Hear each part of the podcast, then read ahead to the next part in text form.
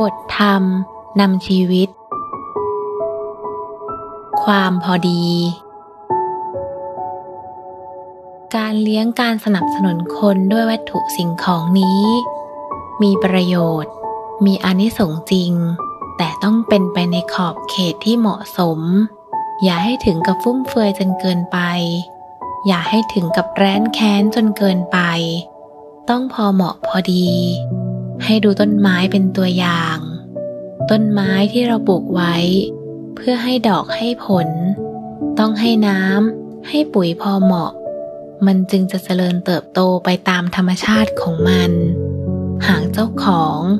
เฝ้าแต่คอยรดน้ำพรวนดิน ให้ปุ๋ยอยู่นั่นแล้ว ต้นไม้ก็จะพานเฉาตายเอาง่าย ๆ เพราะแก่น้ำแก่ปุ๋ยเกินไป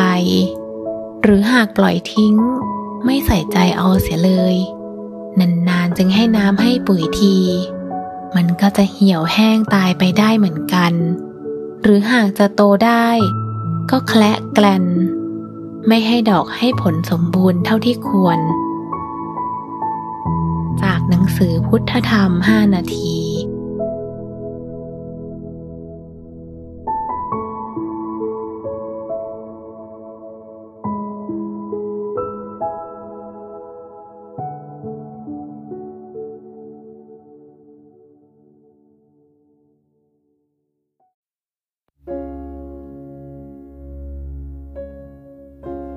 บทธรรมนำชีวิต การแข่งขัน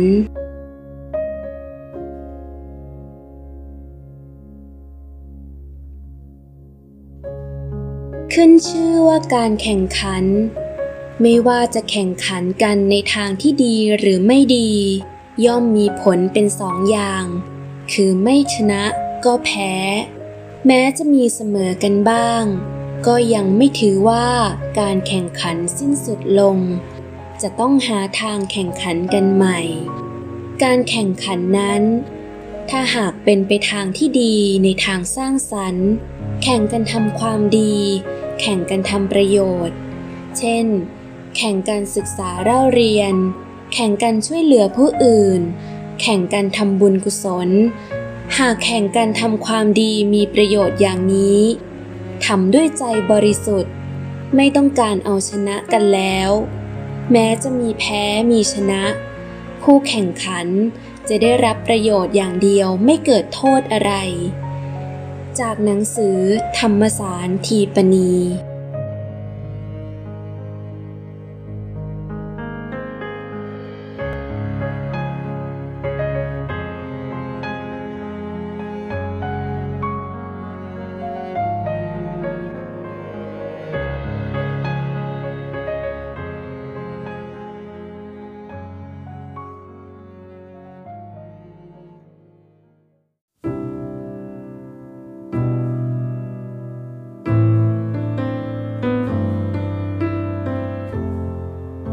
บทธรรมนำชีวิต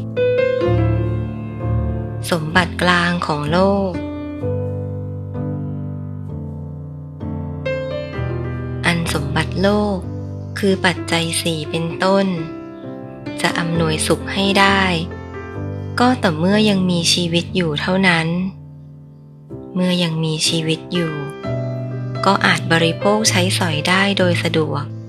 บางอย่าง บางชนิด ก็อาจพกติดตัวไปไหนมาไหนได้ แต่เมื่อผู้นั้นสิ้นชีพวายชนลงแล้ว สมบัติเหล่านี้ก็ตกเป็นของโลก ตกเป็นของกลางประจำโลกต่อไปตามสภาพเดิม ใครจะนำไปก็ไม่ได้ ทั้งไม่ยอมติดตามผู้ใดไปด้วย เพราะผู้สิ้นชีพแล้วจำต้องละทิ้งสิ่งทั้งปวงไป ผู้ยังมีชีวิตอยู่ ก็แบ่งปันกัน บริโภคใช้สอยกันต่อไป จากบทเทศนา ทีปะกรณกถา 25 สิงหาคม 2524